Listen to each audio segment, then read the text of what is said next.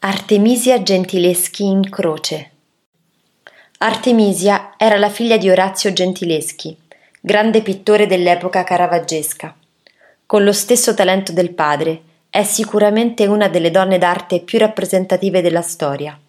Qui la ritroviamo in via della Croce, dove abitava col padre e dove purtroppo subì stupro e oltraggio da parte del Tassi, che era un collaboratore del padre.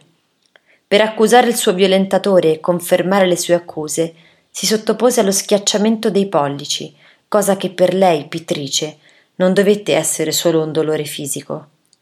Artemisia è divenuta così il simbolo del femminismo e del desiderio di ribellarsi al potere maschile.